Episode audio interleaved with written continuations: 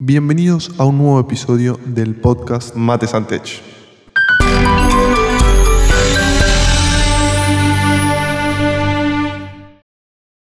Hoy estamos en un nuevo episodio del podcast Mates and Tech y tenemos como invitado a un amigo de la casa. Eh, actualmente se desempeña como iOS Engineer en Mercado Libre y hoy estamos con Leandro Furik. Hola Leandro, ¿cómo estás? Buenas Esteban, ¿todo bien? ¿Cómo van tus cosas? Todo bien. Bueno, Leandro, eh, amigos desde siempre, de, va, desde siempre no, desde que arrancamos la universidad. Y podrías presentarte, comenzar a contarnos eh, dónde empezaste a estudiar, cómo fue que arrancaste en el mundo de IT y demás. Bueno, eh, bueno, me llamo Leandro, tengo actualmente 24 años, soy de Bahía Blanca, vivo en Capital Federal, como vos, Estevi. Eh, arrancamos a estudiar eh, juntos en la Universidad Nacional del Sur en el año 2014, si no recuerdo. Eh, allá arrancamos juntos Ingeniería en Sistema de Información y estudié durante los primeros tres años, estudiamos más o menos juntos antes de que yo me mude para Capital.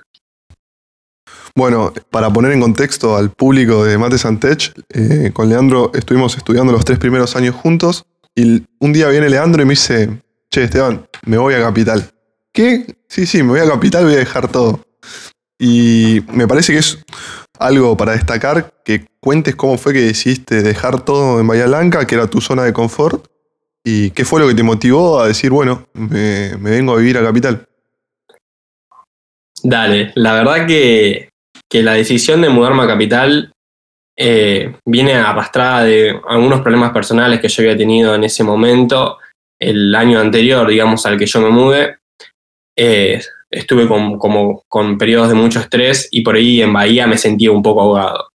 Pero también por otro lado estaba el hambre, ese hambre de, de salir a buscar tus cosas, a hacer tu vida, a marcar tu, tu camino que es el, creo que es el mismo que te motiva a hacer un podcast en vez de mirar Netflix, ¿no? Vos me podrás decir.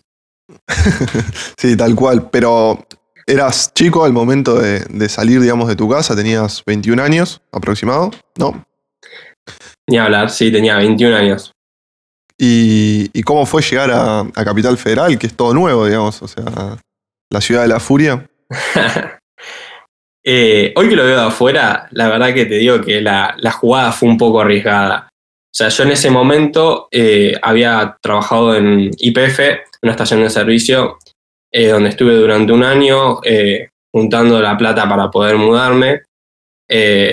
y bueno, también la edad, ¿no? Y, todo lo que eso implica, yo me fui a, Buenos Aires con solamente un bolso de ropa y plata como para un mes y medio aproximadamente. pero bueno, capaz que yo creo que también el hecho de, de tener los 21 años y de de ser por ahí eh, menos maduro en, algunas, en algunos aspectos, por ahí te podría decir que ojos que no ven, corazón que no siente. ¿no? Eh, capaz que otra persona en otra situación no hubiese tomado la misma decisión.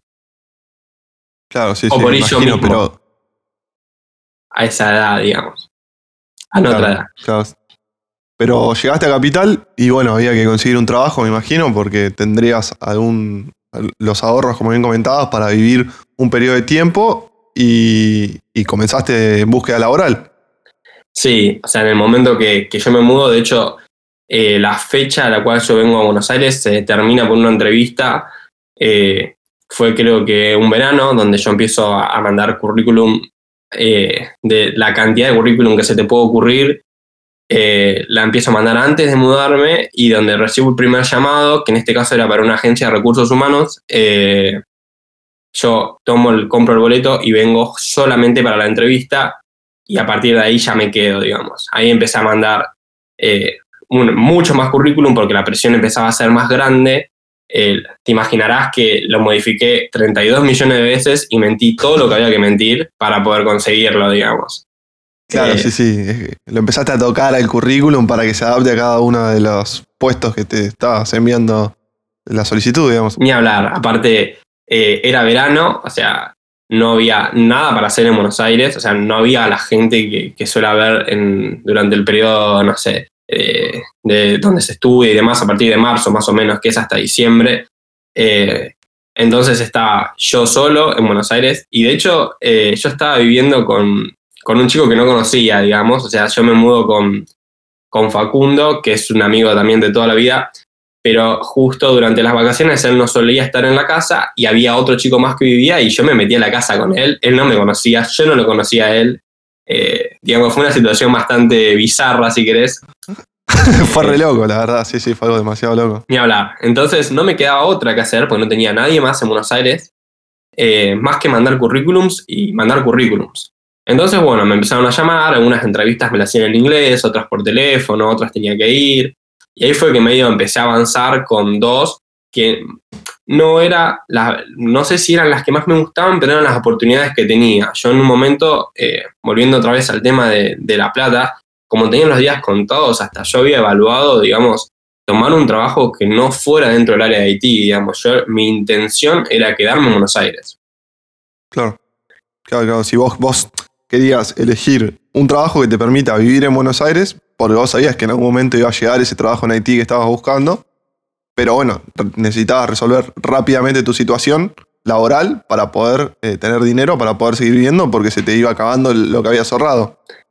Claro, tal cual, tal cual. Y, sí, y siguiendo con esto, o sea, bueno, dijiste recién que comenzaste a avanzar con, dos empresas, con dos procesos de entrevista.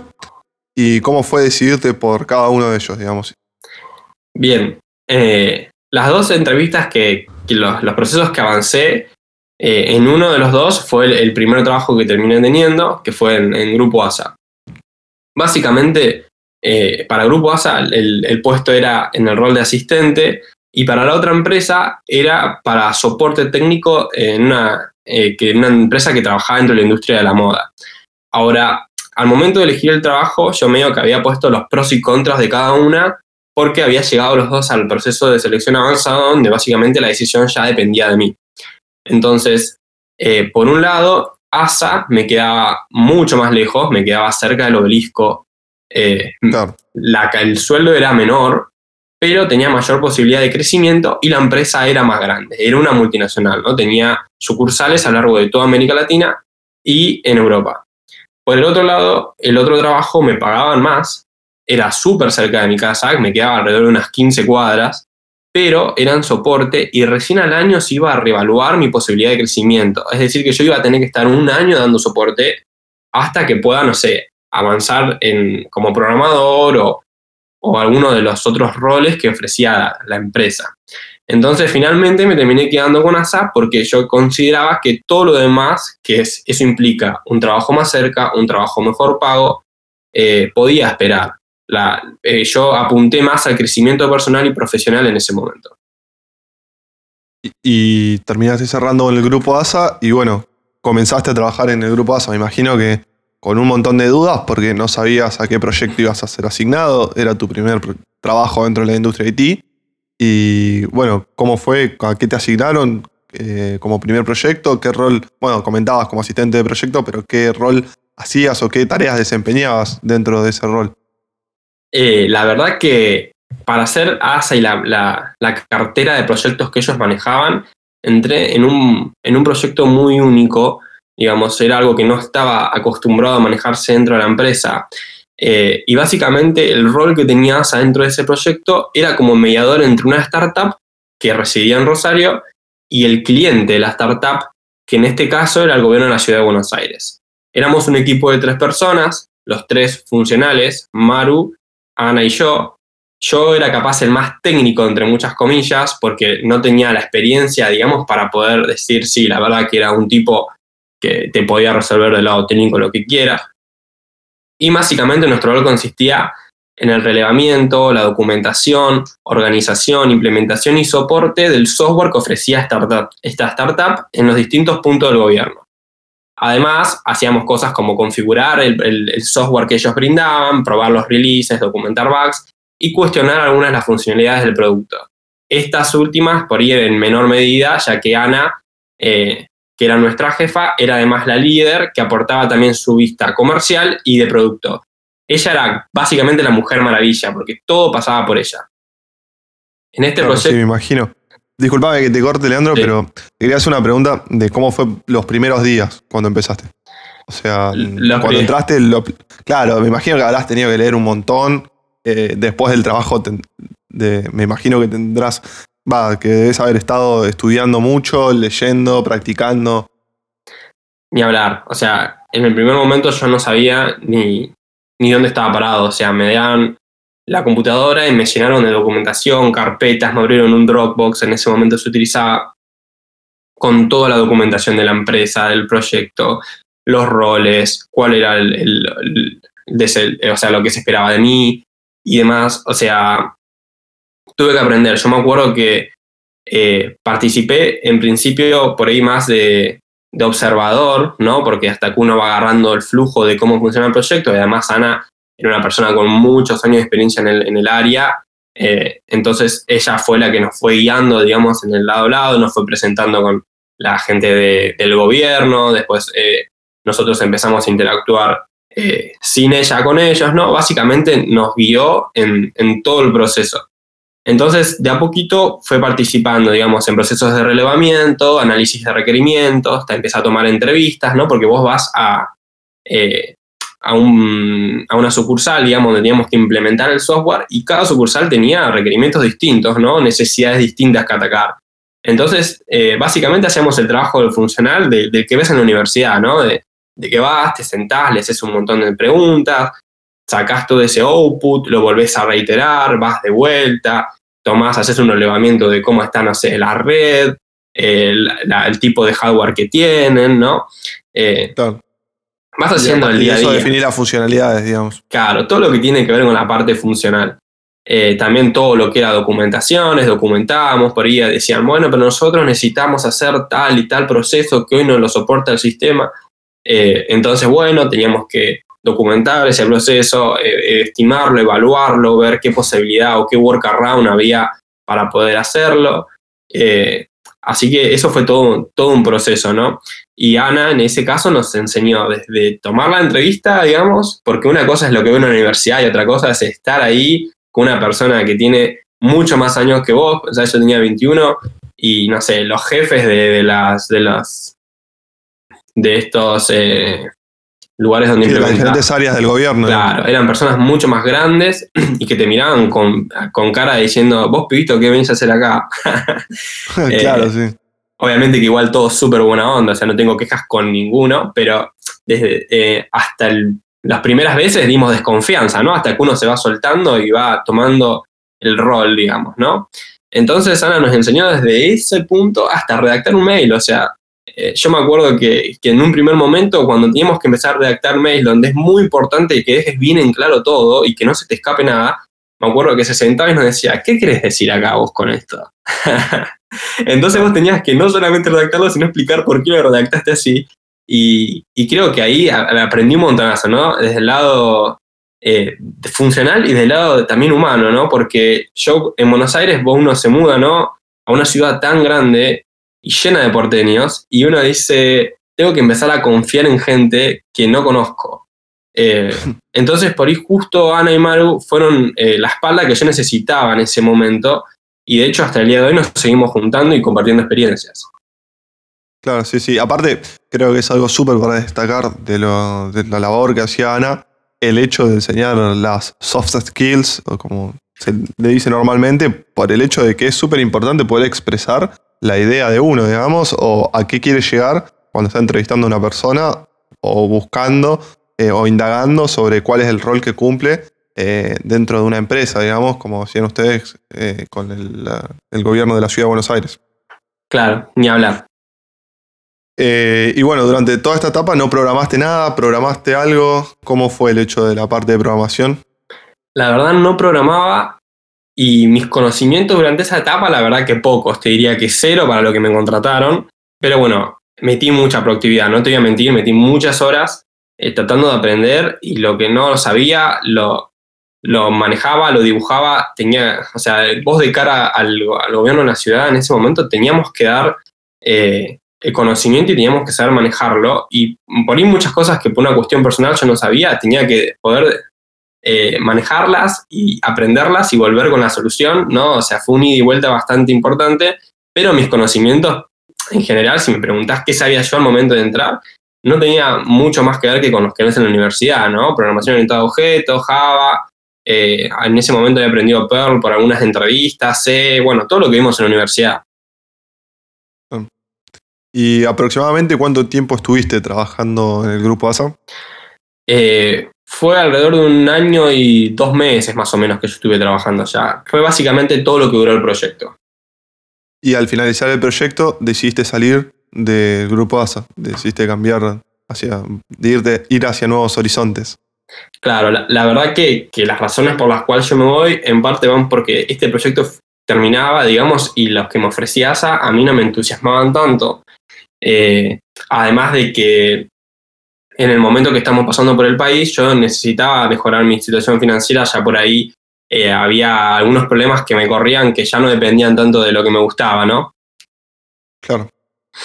Y decidiste salir y dijiste, bueno, voy a buscar eh, un nuevo empleo. ¿Y cómo fue que encontraste el siguiente próximo empleo, digamos? Bien, yo mientras estuve trabajando en NASA, ¿te, ¿te acordás que te había contado que estuve probando eh, funcionalidades del producto, las documentábamos, probábamos los nuevos releases eh, y reportábamos los bugs y demás. Entonces me pareció que naturalmente yo podía crecer para el lado de QA. También siempre tuve personalmente esta, este entusiasmo de decir quiero pasar por todos los empleos de IT para poder decidir cuál me gusta más. Entonces eh, empecé a buscar como QA y Baufes era una, una empresa que tiene, la, sus servicios están mayormente centralizados en la parte de QA eh, entonces fue que empecé a avanzar en las entrevistas con ellos. Aparte, me quedaba súper cerca de mi casa, eran como alrededor de 10, 15 cuadras, también casi como el primer caso que te contaba. De hecho, creo que están más o menos juntas. Eh, y yo justo arrancaba a cursar, eh, arranqué a cursar en, la ORT, o sea, yo había hecho, en primera instancia, cuando me mudé a Buenos Aires, había arrancado en la UTN, pero bueno, por motivos personales y de gustos también no, no me sentí muy cómodo me quedaba ultra lejos, volvía muy lejos de casa y por ahí, viste, cuando uno trabaja y estudia y se tiene que mover encima en Bondi, eh, llegar todos los días a la una y media, dos de la mañana a tu casa era un poco duro, ¿no? Eh, y si es durísimo. Es durísimo y si encima no sentís que la universidad te retribuye lo que vos esperás, se hace muy costoso ir, digamos, ¿no? Eh, no tenés motivación de ningún tipo. Entonces, como también arrancaba justo a, cursar justo en la ORT, me quedaba súper cerca, era un golazo. Lo único que tiene eh, era que seguía laburando para terceros, no era una empresa de producto, que vos también hablaste un poco de eso con Jonathan en tu capítulo anterior. Exactamente, sí, sí. Eh, bueno, recapitulando. Eh, saliste del grupo ASA, te fuiste a trabajar a Baufest y, paralelamente estudiabas. O sea, tu jornada era prácticamente eterna, digamos, porque tenías nueve horas de empleo u ocho horas y eh, tenías las horas de estudio de cursada. Eh, ¿Y cómo fue ese momento, digamos? ¿Cómo, ¿Cómo te atrapó, digamos? ¿Cómo te sentías al estar tantas horas fuera de tu casa y tantas horas que tenían una exigencia física y mental tuya, digamos? La verdad que, que son ganas, digamos, no, no me queda otra, otra razón para, para, para explicártelo, o sea, en un momento al principio se vuelve muy costoso de trabajar y estudiar, eh, pero bueno, uno se termina acostumbrando, se termina haciendo el espacio para hacerlo siempre, eh, termina estudiando los fines de semana, o un día de semana a las 2 o 3 de la mañana, eh, pero si no tenés ganas de hacerlo, la verdad que te diría que es casi imposible poder ir tomando las dos cosas en simultáneo y encima una cosa es por ir a la universidad, otra cosa es ir avanzando también, que son dos cosas muy distintas. Eh, o sea, tener ganas de, ir metiendo materias, seguir haciendo y administrarte el tiempo y saber que no vas a dormir mucho, eh, solamente con ganas lo puedo hacer, digamos. Claro, ¿y a vos qué era lo que te motivaba a seguir estudiando y, poder recibirte como, como lo hiciste? Bien, eh, en parte seguí estudiando por inercia, ¿no? Uno siempre tiene esa crianza por ahí de, los, de los padres y demás, de estudiar y terminar ese título, porque el título te, va a ayudar. Eh, y todo eso es, no te voy a mentir, que por crianza, un poco por inercia lo hice. Además, en un título corto, digamos, y estaba bastante orientado a la necesidad del mercado. Eh, pero también, ahora que lo veo también un poco de afuera, hay que tener claro dos cosas. O sea, primero que uno nunca termina de aprender. Entonces, si vos consideras que por tener un trabajo de IT, de repente vas a ser un profesional dentro del área, eso es un error, digamos. Siempre hay que mantenerse en modo beta, digamos, y ir aprendiendo y adquiriendo nuevos conocimientos. Y por otro lado, también eh, estudiar un estudio eh, tradicional era lo que te decía, ¿no? Está la diferencia entre ir y entre aprender y ir tomando materias, ¿no? Eh, porque tampoco te va a garantizar aprender. O sea, la verdadera pregunta para mí es, ¿vos te gusta lo que haces? Porque si te gusta, el único camino que te queda es aprender y crecer. Después el ámbito, cómo es más algo anecdótico. Sí, tal cual. Y aparte algo que, que decías recién que me parece súper interesante, es el hecho de entender razonar y comprender lo que estás haciendo durante el proceso de estudio, o sea, cuando estás estudiando, y el hecho de estudiar por estudiar, digamos, de aprender, che, me van a tomar esto, esto, y voy rindo y apruebo, a entender el trasfondo, digamos, o sea, el por qué se hace así este procedimiento y demás. Eso me parece que es algo que está bueno recalcar, digamos, para todos los oyentes que están estudiando. Ni hablar, ¿eh? Una de las cosas que yo por ahí más me encontraba en todos los ámbitos donde estudiaba. O me pasó en la OR, me pasó en la UTN, me pasó en la UNS. Es el hecho de, ah, pero acá esta materia no sirve para nada, o esta materia aprueba cualquiera, o no, no dan la exigencia que deberían dar. Y yo la verdad digo, si vos te pones la vara que te da la institución, es un problema, es un error tuyo. La vara te la tenés que poner vos. ¿Cuánto querés aprender? ¿Cuánto te entusiasma lo que estás haciendo? No estudies por aprobar, estudia por, por amor, digamos, por pasión a lo que haces, y ahí vas a ser un buen profesional. Nosotros, y vos también, Esteban, capaz, habrás visto muchos estudiantes que pasan por a lo largo de todas las carreras y muchas veces aprueban sabiendo lo necesario para aprobar o aprueban eh, sin por entender lo que realmente sucede en las materias. Y eso a la larga, digamos, se va a terminar pagando. Lo más importante para mí es que lo hagas con pasión y entendiendo lo que estás haciendo. Sí, tal cual, coincido plena, plenamente con lo que decís, Leandro.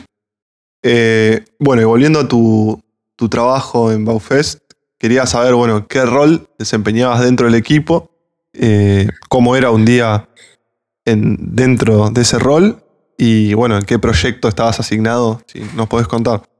Dale. Eh, bueno, yo estaba como QA, Quality Assurance. Básicamente, en ese momento, cuando yo entro a, a me asignan para Prisma que, bueno, Prisma Medios de Pago, ¿no? También es conocido en Capital Federal. Y nosotros nos encargábamos en la homologación de productos para los clientes, ¿no? Participábamos en ejecutando pruebas, haciendo su documentación. Eh, y bueno, básicamente en el primer proyecto que tomo es homologar eh, algunas de las funcionalidades y productos para Brubank, ¿no? Que es un banco que hoy está bastante en auge. Eh, pero esto rápidamente cambió, digamos. Me asignaron un proyecto que se llamaba Devin, que básicamente consistía en el procesamiento de un débito a partir de su solicitud, digamos. Y como era una ordenanza del, del BCRA, eh, todos los bancos y todos los clientes que tenía Prisma debían soportarlo por una fecha establecida. Entonces, eh, junto a dos eh, compañeros más de, de Baufes, Ginette y Eugenio, que la verdad le pusimos una espalda increíble a este proyecto, nos encargamos de acompañar a todos los bancos que se integren al, producto, que hagan sus pruebas y que todo realmente funcione bien. Después de esto, mi, rol fue mutando un poquito, eh, pasé a, entre comillas, referentes de QA. Eh, de alguna manera yo empezaba a organizar y, verificar que todo el proyecto avance según lo, pactado, digamos, ¿no? Que, que no sé, los clientes puedan integrarse y no solamente los que tomaba yo, sino los que tomaban mis compañeros.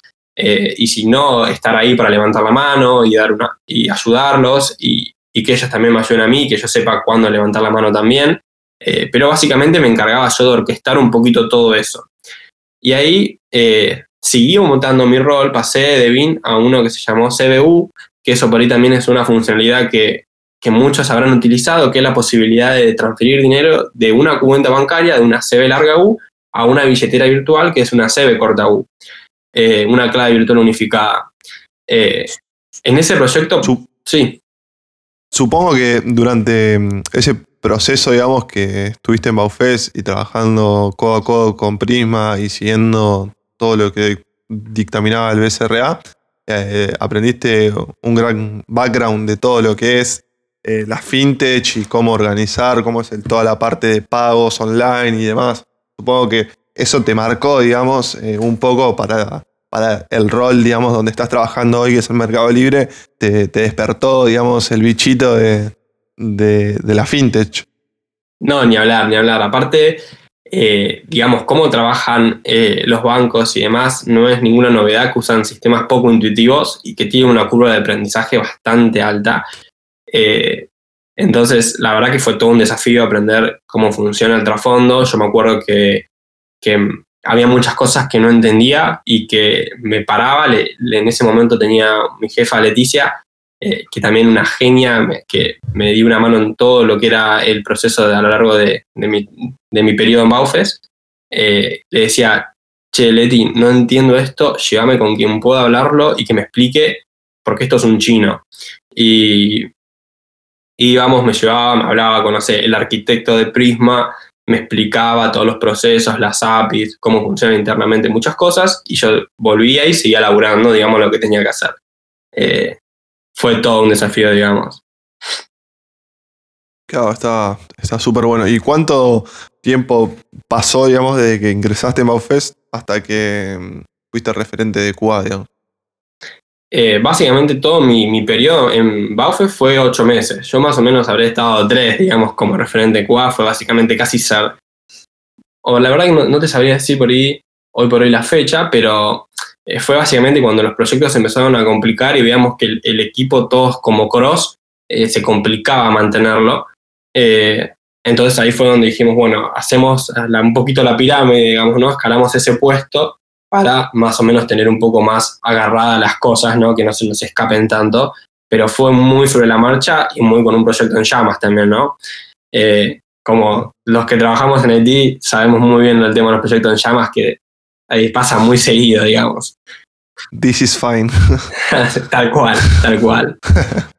Eh, y bueno, mientras estabas en Baufes, empezaste a buscar otros trabajos de desarrollo, de cómo fue que terminaste desarrollando ¿Cómo estás hoy actualmente, digamos, en Bueno, en, realidad fue un poco de esto, un poco de aquello. O sea, mientras yo estaba trabajando en Baufes, eh, la startup con la que había trabajado en mi primer trabajo, en ASA, estaban buscando personal y básicamente como yo tenía una muy buena relación con ellos, los conocía a todos, Ana había sido absorbida también por ellos eh, y Maru también, entonces eh, estaban buscando gente y uno de los primeros nombres que había surgido capaz era, era el mío, ¿no? pero yo tenía ya bastante claro que quería, que quería trabajar en la parte de desarrollo. Entonces, básicamente armo un currículum, se los mando, de hecho yo charlo con, con, los chicos, eh, ellos vienen de Rosario para, para, Buenos Aires, pero no pude avanzar en el proceso de selección por no tener ni experiencia en desarrollo ni los conocimientos que ellos estaban buscando para la tecnología. Eso para mí fue terrible, digamos, ¿no? Porque eh, solamente por no tener un conocimiento técnico eh, no pudo avanzar, digamos. Y ahí fue donde agarró la, me agarró el manijazo más grande por ahí. Esa misma noche, me acuerdo, me compré varios cursos de todo tipo y me empecé a quemar las pestañas. Habré estado dos, tres meses donde me comí cuatro o cinco cursos. Eh, y, yo creo que ese no que tuve desde, desde, la startup para mí fue muy importante porque yo no sé qué hubiera sido de mi carrera hoy si capaz no lo hubiese recibido, ¿no? Eh, porque fue el que me llevó a, entender muchas cosas de programación, muchas tecnologías, muchos aspectos nuevos. Eh, y realmente creo que ese tipo de golpes siempre sirven eh, para aprender a barajar de nuevo, ¿no? Yo creo que fue capaz el no que más me hizo crecer y considerando que yo por lo que te vengo contando venía creciendo, ¿no? pero bueno, ¿no? Siempre somos todos manijas y ansiosos en la parte de Haití. Claro, no, aparte, la verdad que esas experiencias así ¿cómo decirlo? Que muchas veces eh, cuando te dicen no o cuando no te sale lo que uno espera, eh, se aprende mucho más. Eh, no, ni hablar, yo estoy, te diría, súper agradecido por ese momento que me hayan dado esa, esa, como esa porción de realidad, ¿no? que tuve que decir, bueno, vamos a, aprender a ser un buen profesional y vamos a encarar las cosas con criterio, digamos. Entonces también en, el, en el meanwhile de todo esto, eh, yo tenía en la ORT un compañero mío que ya estaba trabajando en, en Mercado Libre, Cristian, y Cristian me había preguntado, trabajábamos en, en, algunas materias de desarrollo junto más que nada, y como veíamos que los dos le poníamos mucha onda a lo que hacíamos, ¿no? Ya tratábamos de programar bien, digamos, los proyectos, no solamente para, que, para la universidad, lo que te venía diciendo eh, hace un poquito, hace un tiempo, ¿no? O sea, ¿qué vara te pones vos por la que te pone la universidad? Me dijo, che, yo que laburo en Mercado Libre, ¿no crees que te pase el currículum y demás? Y también fue como, como algo que no sé si realmente busqué el trabajo, pero le dije, sí, obvio, o sea, Mercado Libre en una buena empresa, eh, claramente iba a ser un crecimiento copado, trabajar con ellos, y, y ya se lo doy, el currículum, y casi seis, siete meses después me contactan, digamos, ¿no? De Meli. Ah, un tiempo prudencial, digamos, estuviste esperando llamado, digamos. La verdad que, que hasta llega un punto donde uno ni, ni, lo tiene en cuenta, ¿no? O sea, eh, capaz que también por un, por un poco de, autoestima, si querés, pero en el momento que yo les paso el, el, currículum, digo, bueno, todavía sé que me falta un montón de cosas y demás, yo se lo paso, capaz que un día pica, otro día no, eh, capaz que es mañana, o sea, creo casi te diría que el llamado fue medio eh, inesperado. Y cuando tuviste que salir de Baufest a, a, Meli, ¿tuviste que capacitar a alguien como estabas en la parte de referente de QA o cómo, cómo fue salir del proyecto en el que estabas? Eh, sí, o sea, como te mencionaba antes, eh, los bancos usan sistemas poco intuitivos y el equipo justamente en Baufest estaba agrandando, ¿no? Todo lo que iba a tener con el equipo de homologación, le llamábamos.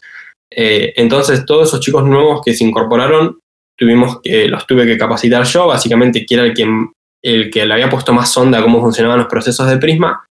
Y, nada, tuve una, una, capacitación bastante larga, estuve casi dos semanas explicando todas la, la, las tareas que, que, tomaba y muchos procesos que comprenden a Prisma.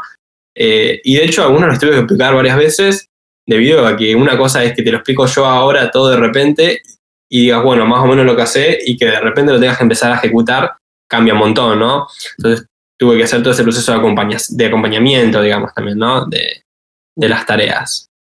Claro, aparte, son dos mundos totalmente distintos, el, cuando te lo explican así a alto nivel y cuando decís, bueno, listo, ahora tengo que arrancar a hacerlo yo solito, eh, es un cambio, es un cambio importante. Ni hablar. Y bueno, saliste de Office, entraste a Meli, eh, ¿cómo fue? Bueno, si nos puedes contar un poco el proceso de entrevista y, y cuando te eligieron, digamos, ¿Qué, ¿Cuál fue el camino que empezaste a transitar, digamos? Eh, bien, cuando me contactan de Meli, me, me cuentan que es, un, que es para el programa que se llama IT Accelerator, que básicamente es un programa en el cual Meli hace como una toma, incorpora personal que tiene poca o nula experiencia, digamos, eh, y hay una capacitación de por medio y casi un mes eh, implica todo este tipo, este tiempo de capacitación donde te explican las tecnologías del día a día de Meli, y participás en un proyecto bastante integrador eh, con todos los chicos ¿no? que van a entrar eh, para, el para el programa. Eh, en ese momento, cuando me, contactan, me preguntan qué tecnología me copaba más. Creo que las opciones, ya la verdad no me acuerdo muy bien, pero está desarrollo nativo, desarrollo frontend y backend, seguro. Y yo en ese momento elegí iOS porque era la, la, la, tecnología que por ahí me sentía más cómodo, por la forma de desarrollo también y por la oferta que había en el mercado y por mis conocimientos. Eh, yo en ese momento las entrevistas las hago para entrar al equipo de arquitectura mobile, que es un equipo core a todo Melin, aparte nativo, que básicamente su rol principal es velar por, las, por la calidad del app, ¿no? Claro, me parece espectacular. Y Siguiendo con esto, quiero indagar un poco en lo que es el IT Accelerator. Eh, para, bueno, muchos de los oyentes que nos escuchan son estudiantes y, seguramente si desean entrar a Meli o quieren entrar a Meli en un futuro, eh, van a arrancar, supongo, por ahí. Eh, ¿Cómo fue, digamos, el IT Accelerator? Si bien contabas que te dieron como un conocimiento general de la empresa, ¿cómo fue el proyecto que estuviste trabajando? ¿Te sirvió? ¿No te sirvió? ¿Fue bueno para vos y demás? Bien, como te iba contando, básicamente ellos te dan una serie de capacitaciones donde te van explicando las herramientas que se utilizan en el día a día de la empresa, tanto para backend, frontend y nativo, o sea, yo aprendí de todas las áreas, y a su vez también te van explicando un poco la filosofía de la empresa, ¿no? ¿Qué es lo que apunta, cuáles son sus ideales eh, y todo lo que implica, ¿no? A nivel em empresarial. Eh, Durante el proceso vas viendo, digamos, todo el producto de Meli eh, y a su vez te dan como meta continuar un proyecto que en este caso había comenzado el IT Accelerator anterior. Eh, la verdad que no te podría confirmar si mañana hay un IT Accelerator nuevo, si van a continuar con ese proceso u otro, pero esa fue mi experiencia, digamos, ¿no? En ese momento había, era un proyecto donde tenía un backend, un frontend y un nativo, y éramos los, no sé, 60 eh, personas que entrábamos para, para el IT Accelerator y había una parte que grupos de que trabajaban en backend en, en Go, otros que trabajaban en Java, otros que trabajaban en, React y otros que nosotros trabajábamos en Android, por ejemplo. Si bien yo he hecho el proceso de entrevistas para iOS, el, el IT Accelerator fue en Android. Entonces nos tuvimos que encargar, por ejemplo, de toda la integración del backend con el frontend, con el IDLN eh, y demás, y, y, mostrar, persistir la misma información, aparte de todo lo que implica eh, la parte gráfica, ¿no? todo lo que es frontend. Eh, y tuvimos que formar básicamente medio los equipos nosotros y tomar el, liderazgo y la posta a cada uno, ¿no? O sea, eh, para mí eso personalmente fue buenísimo, yo nunca había tenido un onboarding de este estilo y, y, en el proceso vas aprendiendo de todo, ¿no? Vas aprendiendo desde Java, que recuerdo que vimos, por ejemplo, las funciones Lambda, hasta vimos CI, Jenkins, Android, Docker, eh, o sea, un montón de tecnologías que se utilizan en el día a día de la empresa.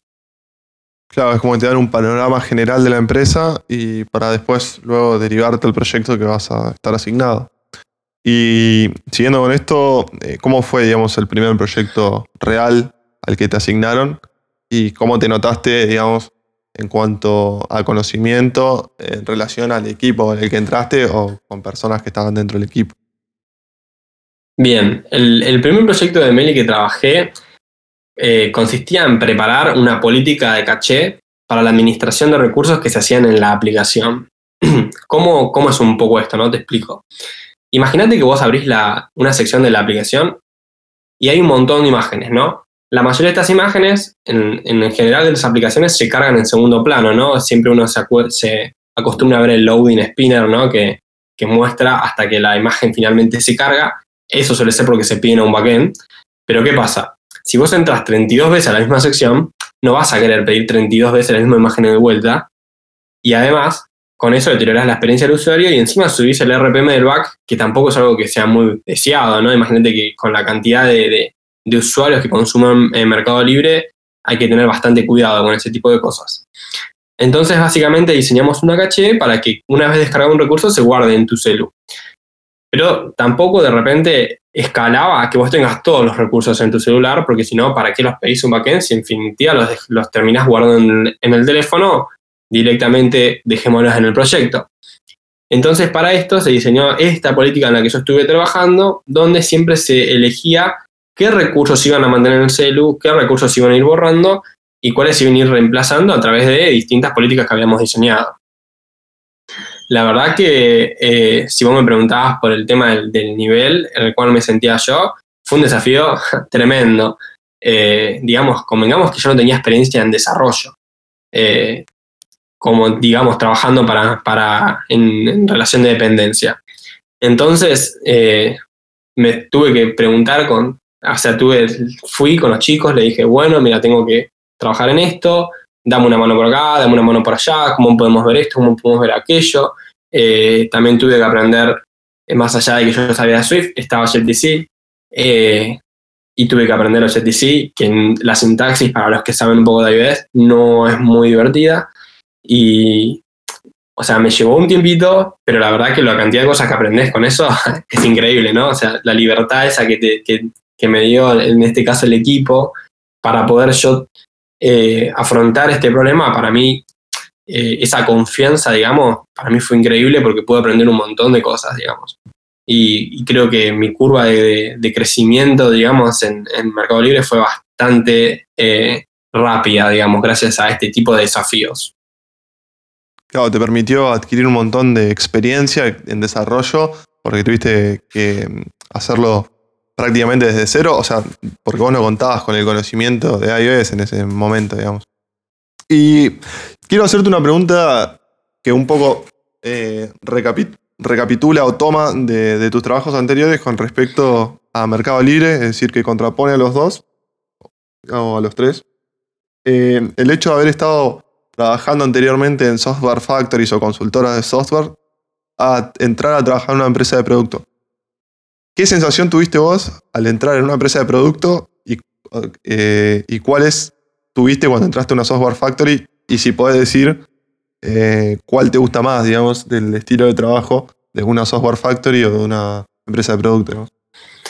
Eh, bien, primero para también dejar un poco en claro eso, o sea, John Melly fue mi primer trabajo como desarrollador, así que por ahí de mi perspectiva de decir, trabajé en una software factory y hice, no sé, full stack, no, no te lo puedo comparar de esa manera, pero sí te puedo decir desde, desde mi perspectiva que sí trabajé para una empresa de producto y sí para una empresa que terceriza servicios.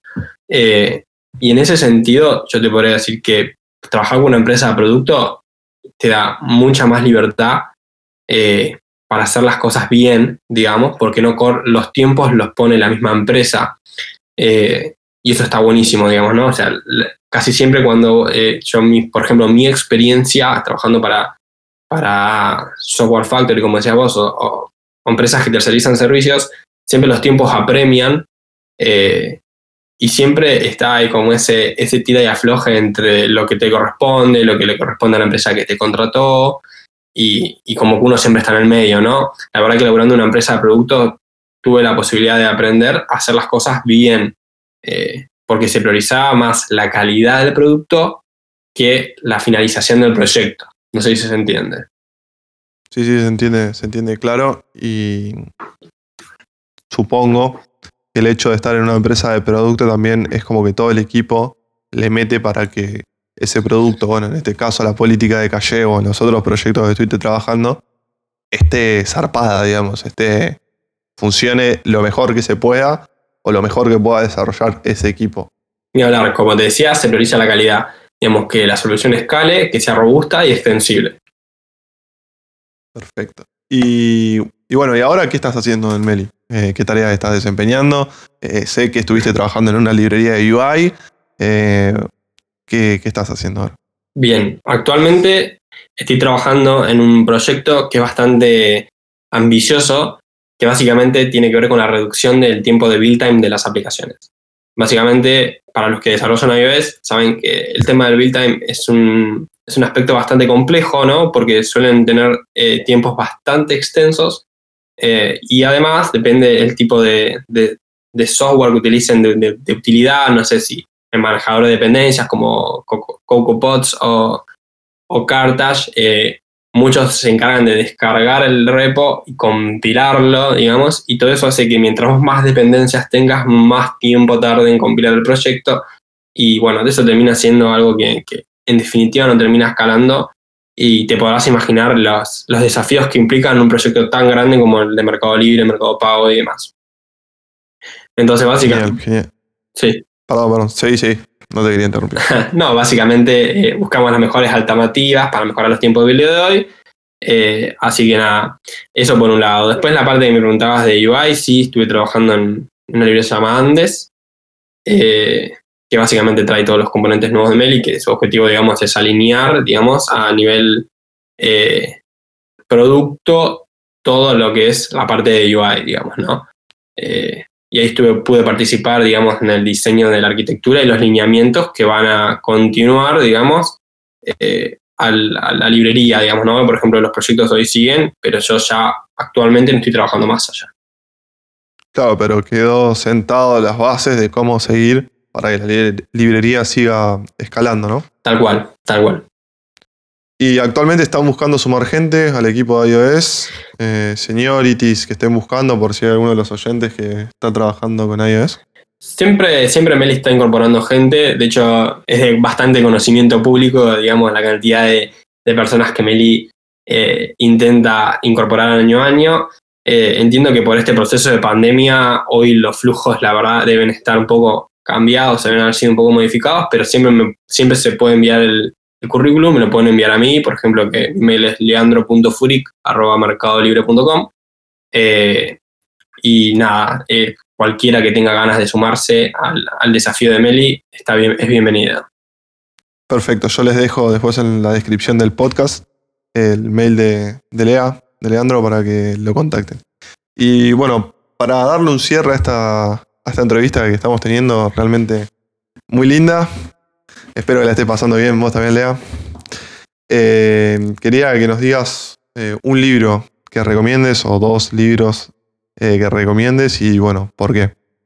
Bueno, antes de, de, de, recomendar este libro, quería agradecerte a vos por darme el espacio para esta entrevista. Como la estoy pasando muy bien, como vos recién mencionabas, para mí es muy divertido todo este tipo de iniciativas y promover y ayudar eh, y desmitificar muchos aspectos del lado de Haití, que me parece que el objetivo de, del podcast que haces está buenísimo. y después en, tema de, del libro que para recomendar, yo voy a recomendar uno que no es tan de Haití, así que no me maten, o sea, uno esperaba uno de Haití, pero uno que, uno que recomiendo es Outliers de Malcolm Gladwell. Eh, Mal, eh, Malcolm explica básicamente, va, este libro es más eh, orientado a la gente que puede leer inglés, un poquito más allá de lo técnico, ¿no? De lo que sea programación. Si no, hay que poder entender narrativa, digamos, ¿no?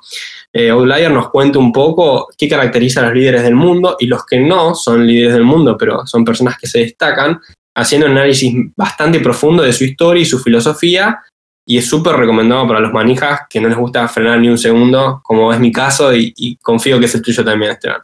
Eh, el término outlier viene un poco de resaltar, ¿no? Los de Machine Learning lo van a cazar muy fácil. Un outlier es un dato que no se puede agrupar porque te rompe las métricas. Básicamente, ¿no? Imaginemos que tenemos, no sé, una secuencia de números eh, y tenés, no sé, 9, 10, 11 y otro 10 y después tenés 10.000. Si yo te pido la media, la mediana y todos los aspectos de la estadística ¿no? que, que se suelen tomar, el 1000 va a romper con todas las métricas porque, no sé, te va a romper para calcular la media, ¿me entendés? Entonces, en Machine Learning se lo suelen obviar para todo lo que es eh, agrupación de datos y se le dice que es un outlier. Bueno, básicamente el libro trata un poco sobre eso, pero a nivel humano. Claro, sí, sí, me parece espectacular y son las personas que rompen la regla, digamos, que rompen el status quo. Eh, Leandro, te agradezco de nuevo por participar en esta entrevista. Espero que la hayas pasado muy bien. Y gracias, la verdad. Gracias a vos, Esteban.